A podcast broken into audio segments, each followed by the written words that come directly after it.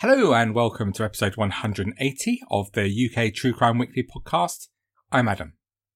Today's story from northwest London is uh, another cautionary tale about neighbours and how difficult it is to live alongside them. Before we start today, just a really quick word. As you will know, I'm a big supporter of the mighty Leeds United. It's really sad news this week at the loss of one of the greats from Leeds United, Norman Hunter. Fantastic player, legend on the field, but much more than that, a gentleman off the field. So a really tragic loss. And I think all us Leeds supporters, family and across the football world have really felt it this week. I'm delighted that this show is sponsored by ExpressVPN. Okay, so we all know how ExpressVPN protects your privacy and security online, but here's something you might not know. You can also use ExpressVPN to unlock movies and shows that are only available in other countries. Now that so many of us are stuck at home, it's only a matter of time until you run out of stuff to watch on Netflix. So this whole week I've been using ExpressVPN to binge Brooklyn Nine-Nine on Netflix Canada. It's so simple to do. I just fire up the ExpressVPN app, change my location to Canada, refresh Netflix, and that's it. You see, ExpressVPN hides your IP address and lets you control where you want sites to think you're located. You can choose from almost 100 different countries, so just think about all the Netflix libraries you can go through. Love anime? Use ExpressVPN to access Japanese Netflix and be spirited away. But it's not just Netflix. ExpressVPN works with any streaming service Hulu, BBC, iPlayer, YouTube, you name it.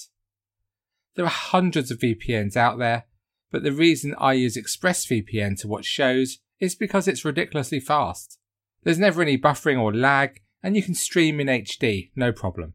ExpressVPN is also compatible with all your devices phones, media consoles, smart TVs, and more.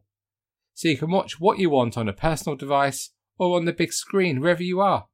If you visit my special link right now at expressvpn.com slash UKTC, you can get an extra three months of ExpressVPN for free.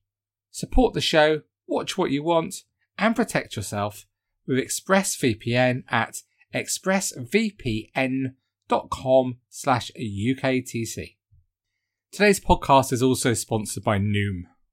Getting in shape doesn't have to be about losing a specific amount of weight or a magic number on the scale. To me, it's about building healthier habits and feeling better about myself, and most importantly, having more energy. Because everyone has different motivations, Noom adjusts to your lifestyle. They teach you the psychology behind the decisions you make and then help you keep track of everything from workouts and steps to analysing your diet and recommending healthy recipes. Noom also connects you with a personally assigned goal specialist and a community of other Noomers so you have all the support you need to empower your change. Working with Noom to get fitter has helped give me that energy I was looking for and to concentrate better for longer without those weary downtimes during the day when I used to flag more time to cut and paste from Wikipedia for this podcast. The app itself is super easy to use, and I love the fact it isn't about rules. I'm really not very good with rules. But it is about making it easy for me to make great health choices. Noom is not a diet, it's a healthy and easy to stick to way of life. Even in these times of lockdown, we all struggle to find time, don't we? So with Noom asking me to commit just 10 minutes a day really works for me. You don't have to change everything in one day. Small steps make big progress. So sign up for your trial today at Noom. That's N-O-O-M dot com forward slash UKTC. What have you got to lose? Visit N-O-O-M dot com forward slash UKTC to start your trial today. That's Noom dot com forward slash UKTC. Before we begin, a huge thank you to all my supporters on Patreon. Thank you so much for your support, which is much, much appreciated. And more exciting news as the special Patreon Facebook group has now welcomed supporters of the True Crime Enthusiast podcast, joining supporters of Seeing Red and supporters of this podcast. Come and join us, it's fun. Let's take a quick look at the music we were listening to at the time of today's events. The number one single in the UK was Uptown Funk by Mark Ronson featuring Bruno Mars. In the US, it was Taylor Swift with Blank Space, and in Australia, top of the album charts was friend of the show, The Buble. This was the month that saw Stephen Hawking claim that artificial intelligence could be a threat to mankind. A weather bomb hit the north of the UK, causing winds of up to 144 miles per hour, causing chaos. The world's first penis transplant procedure was carried out by a team in Cape Town, South Africa. Which reminds me, if you can recommend a penis reduction surgeon, please do contact me directly. It's for a friend. Greetings card retailer Clinton's withdrew a tongue in cheek Christmas card detailing 10 reasons why Santa Claus must live on a council estate after it was deemed to be offensive by the public. Oh, for goodness sake. CityLink's administrators announced the loss of almost 3,000 jobs after a deal to buy the firm fell through, and six people were killed after a refuse lorry crashed into a group of people in Glasgow's George Square. Did you get the date? It was December 2014. As 48 year old TV satellite engineer Trevor Gibbon sat in his Mercedes on Alexandra Road in Harrow, northwest London, in December 2014, he kept looking at the Tesco carrier bag next to him, which contained two large kitchen knives. And he wondered how his ordinary life had come to this point. The Morrison family had moved next door to Trevor and his teaching partner, Maria Perrott, to Windsor Crescent, a normal residential street in Harrow in 2011 to a 300k end of terrace house they'd hoped to settle. Oh my goodness, apologies. By mentioning the house price, I sound like the Daily Mail, not something that anyone aspires to. Alison Morrison had been a former children's publisher. She spent time working in senior roles in marketing, had been a chair on the Book Trust Board of Trustees, co founder of the Diversity in Publishing Network, and in 2007 had begun work as a senior manager for the consumer charity Which. At the time of this story, Alison was also vice chairman of the Harrow Safer Neighbourhood Board. Shortly after moving into their new home, Alison and her husband Cedric received a complaint from Trevor about their 16 year old son Corey skateboarding around the semi detached houses that line the road. Trevor made it clear he didn't like it, and he found the noise of the skateboard particularly annoying. Alison and Cedric did their best to appease Trevor, as you would with a new neighbour. But you know how it is with 16 year old boys. There's only so much you can say that they will listen to. And from that point onwards, Trevor continued to complain on a regular basis about the noise created by the Morrisons. By the summer of 2012, the situation had deteriorated to the extent that Alison contacted the local authority for advice. The Morrisons just wanted to live in peace with their neighbours, but they felt that Trevor seemed to take almost every opportunity to escalate anything that happened. And Trevor quickly turned very unpleasant, intimidating the Morrisons in their own home. To counter this, the Morrisons installed £2,000 worth of CCTV cameras to gather evidence of what they were subjected to on an almost daily basis. And Allison also bought Cedric a GoPro camera for his bike helmet to capture Trevor's bizarre and unsettling behaviour. Trevor retaliated by also installing a CCTV system, writing the Morrisons a handwritten note saying, Sunday the 24th of November. Hi. Please be informed that we are installing a camera security system. The cameras will not be filming you properly, but may appear to be pointing in your direction. If you have any concerns, feel free to come and discuss. Maria and Trevor. The situation was starting to get out of hand. Alison went a step further and erected a large security light which caused further animosity between the neighbours. If you've been involved in a dispute with a neighbour, you'll appreciate how draining this can be and how it can take over your life. After all, when you're at home, it's the place you're supposed to feel safe. It's almost your sanctuary, isn't it? In handwritten notes, Alison wrote that the police did not initially believe her after she complained about how Trevor was treating her family. She referred to his behaviour as constant, unending harassment, saying, It felt like I was being stalked, so that at any time Cedric or my son left or returned to the house, he was there waiting, watching us, and planning what he would do next. The council and the police intervened to try to make things better. But Trevor and his partner Maria weren't having this at all.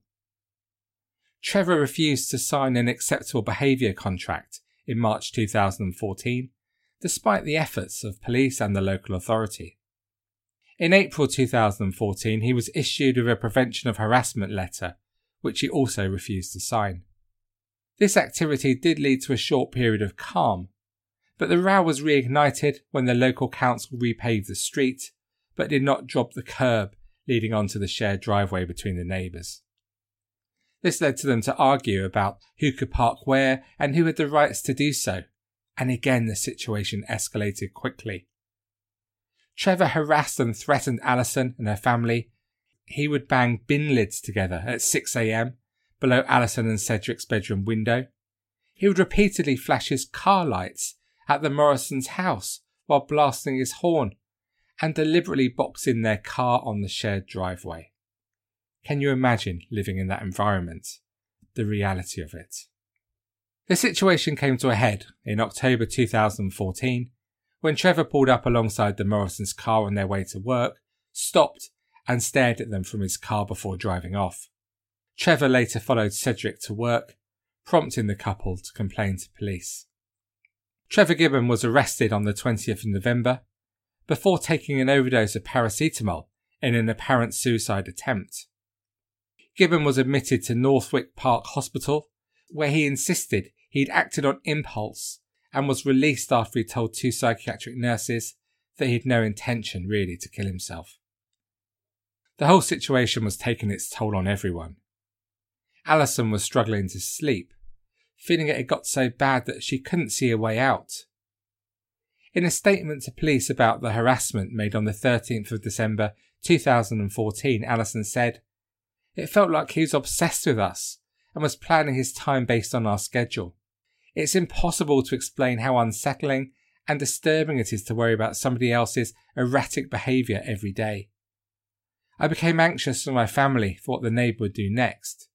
He seemed to enjoy it, and whenever the police visited, they would change their tactic and escalate what they were doing.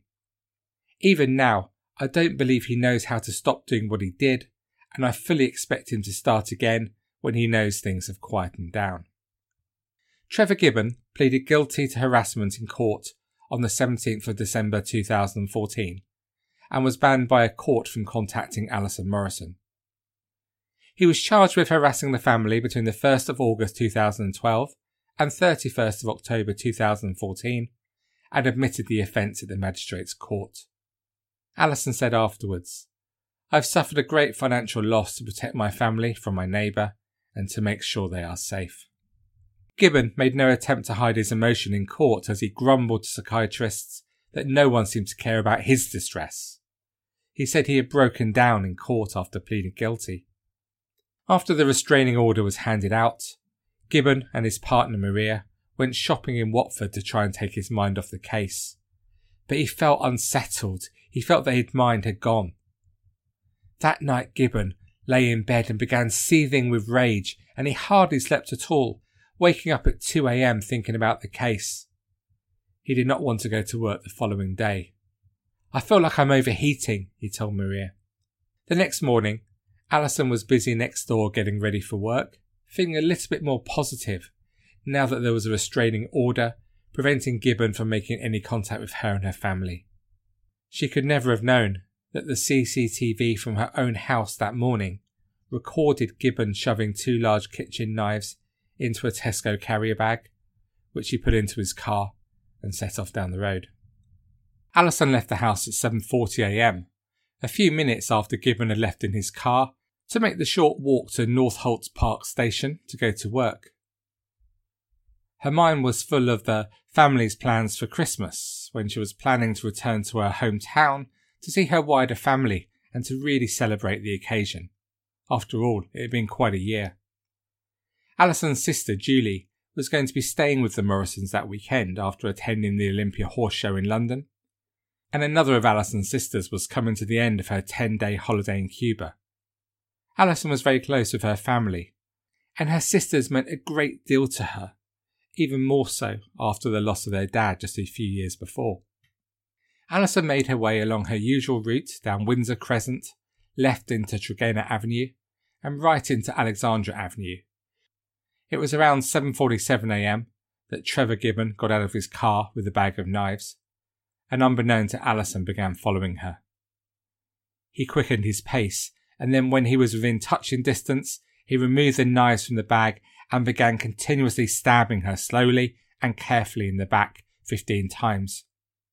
Witnesses commented later how the attack wasn't frenzied, but it was slow and deliberate. Gibbon then dragged Alison to the ground, where he sat astride her and continued to stab her through her lungs, diaphragm, and liver, and inflicted a six inch deep wound to her bowel. In the awful attack, Gibbon inflicted 33 wounds to Alison's body, and she was looking at him as she fought desperately for her life, and there were further seven wounds in self defence. One eyewitness said he saw a man holding a knife stabbing a woman like he was hammering a needle. He was lifting the knife up and slowly stabbing the woman. She rolled off the pavement and he ran off. Another said she saw Gibbon armed with a long bladed black handled knife stabbing her slowly. And as Allison managed to wriggle free on the ground, Gibbon continued the onslaught in a measured, almost calm and calculated fashion. As local residents rushed to help Allison, who was covered in blood and now having difficulty breathing, she told them repeatedly, Trevor Gibbon did this to me. As paramedics arrived at the scene and reassured Allison, telling her they're doing everything to save her life, Allison responded, You're not. You're going to lose me. Alison was taken to St Mary's Hospital in Paddington, West London, but tragically, she'd been correct that she was dying and she lost her life later that day. A post mortem examination later gave the cause of death as multiple stab wounds. A large knife was left at the scene, and a bloodied Gibbon had been spotted getting into his car and driving away following the attack. The police soon rounded him up over a hundred miles away in Lincolnshire. When he was arrested, he repeatedly stabbed his feet on the ground and shouted, Fucking hell, what have I done? Fucking hell. Gibbon had dried blood all over his hands and told police he was heading to the coast. He said, I'm a fucking coward. It was over a neighbour's dispute. But later, in a prepared statement, he said, At the time of the alleged offence, I was acutely unwell, and any act which I may have done would have been carried out in the context of the symptoms of my mental illness. Due to my mental disorder, I would not be able to form the mental element of the alleged offence. Gibbon admitted manslaughter claiming he was suffering from an abnormality of mental functioning because he was depressed, but denied murder. Opening the murder trial, prosecutor Brian O'Neill QC said, That morning Trevor Gibbon was a very angry man. He may well have felt that Alison Morrison had got the better of him and had won their protracted dispute. He may well have felt the need for revenge as a result, and so he armed himself with not one but two knives and drove off to wait for her as she made her way to the station. He attacked her, intending not merely to cause her serious injury but to kill her. The QC went on to describe Alison's killing as a planned premeditated attack on an unarmed defenceless woman by an angry man who was out for revenge. This was murder, nothing less. In mitigation, Francis Fitzgibbon QC said that Gibbon was horrified and deeply sorry for what he had done. The lawyer said, it's so wholly out of character that he and his friends and family are at a loss. No one could have guessed someone flashing his lights, banging on his fence, being a bad neighbour, could have done something like this. Giving evidence, Gibbon openly shed tears as he told the jury of the running tit for tat dispute he had pursued with his neighbours. But he was unmoved as he went on to describe being hazy when he attacked Alison, and said he could not remember what was running through his mind. He said he had stashed two knives in a Tesco bag in his car because he was contemplating suicide after the neighbour dispute had landed him in court. He said he could not remember any of the attack and refused to apologise to Alison's family, who were in court throughout the trial. I don't actually remember doing what I did. I just feel, I don't know what I feel, Gibbon said. It's on my mind all the time. It's all I think about, really. The way the Morrisons must be feeling, especially about me. It's just devastating. What makes it worse is all the history of it and being involved. It makes it worse. A defence psychiatrist said that the feud had made Gibbon so miserable he had an abnormality of mental function. He was capable of making decisions, but the decisions he made were informed by his depression, his pessimism, his feelings of guilt, said the doctor. That did impair his ability to make rational decisions. He was not able to make rational decisions because of that depression. Gibbon continued, I was sitting in my car thinking about suicide when I saw Mrs. Morrison. He said he could recall panting as he ran away, but his memory of the incident was just so patchy. He never had any thought about killing her. He said his car was in a place where he'd often park it, and he wasn't waiting for her to come past. And Gibbon sobbed in the witness box when talking of his depression and repeated suicide attempts. The jury weren't convinced by the evidence provided by Gibbon and unanimously found him guilty of Alison's murder. The judge, sentencing him to at least 28 years in prison, told him stress may have resulted in some mild depression, but not an abnormality of mental function. Your acts were a product of resentment and festering anger arising from the dispute and the restraining order imposed on you in the day before in particular. This was an extreme attack of truly horrifying savagery. This was not a frenzied loss of control, but a merciless and deliberate act of vengeance with an intent to kill at the forefront of your mind. This brutal murder robbed a close knit family of a devoted and caring wife, mother, sister, and aunt. A woman who, in the victim impact statements, it was made movingly clear had a zest for life and enthusiasm for her responsible and stimulating job. As a result, her family have been left devastated. Family and friends of Alison both applauded and sobbed in court when the verdict was read out. And during the trial, one of the most emotional parts was when Alison's 17 year old son Corey told how he had moved out of their home in Harrow and moved to Portsmouth to live with Alison's family, where he thinks of his mum literally hundreds of times a day. He described how he'd been taken out of school to hear his mum had been stabbed and felt as though I was being crushed by the weight of the world itself. I felt completely drained of life. I lay down essentially sunken into my bed, did nothing, ate very little, and cried a lot. Many things have fallen apart in my life, especially the relationship with my dad, he went on. When my mum was alive, our relationship wasn't that great anyway, and it would always be my mum that would bring us back together whenever something happened. Every morning when I wake up, I have to remind myself that my mum is gone. I realise I can never again go into her room to wake her. It breaks my heart every day not to have her with me. I so desperately want my mum back, and I'll do anything to have her hear of me again, but I know that she's never coming back, and I'll never see her again. She's gone. All because of one man, Trevor Gibbon the man who murdered my mum. Cedric Morrison told the court he hoped to have a meeting with his son after the verdict as a first stage towards reconciliation. He said he believed the major problems for his son was that Gibbon's partner, Maria Perrett, still lived next door and she shows no remorse. Adam talking now. As far as I can work out, six years on, and the pair still live next door to each other. Can you imagine the reality of this? Cedric continued in his statement. Alison was my best friend, my soulmate, the soul of our home, and the breadwinner of our household. Alison was an exceptional mum to my son Corey, with the most beautiful maternal instincts, loving, supportive, and always encouraging. Since her loss, I have been left to continue alone, without the woman of my dreams, and I do not know how I'm going to carry on. He told how his wife had supported him through ill health as a result of a kidney transplant, and how she'd volunteered with the local police, who, as a mark of respect, had their officers lined up to salute her funeral procession. So, what do you make of what you've heard today? It's a shocking story, isn't it? When does an annoying neighbour who's intimidating you or doing things that make you feel uncomfortable, when is that line crossed? When should you start feeling genuinely scared for your safety and the safety of your family.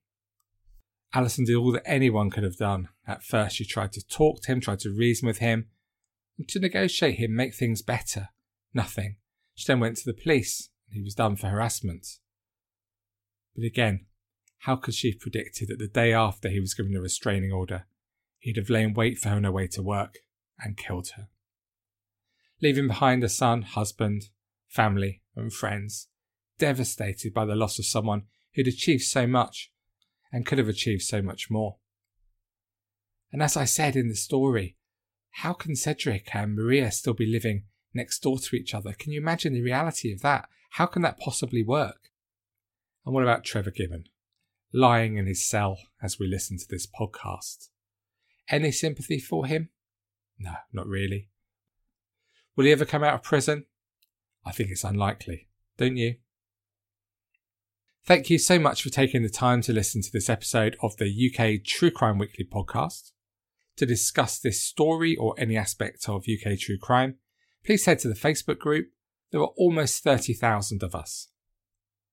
Do head to my website, uktruecrime.com. You'll see my latest article about the struggles that independent podcasters are facing in the true crime space. Have a look, let me know what you think. And to support the show, please do head to patreon.com slash uktruecrime.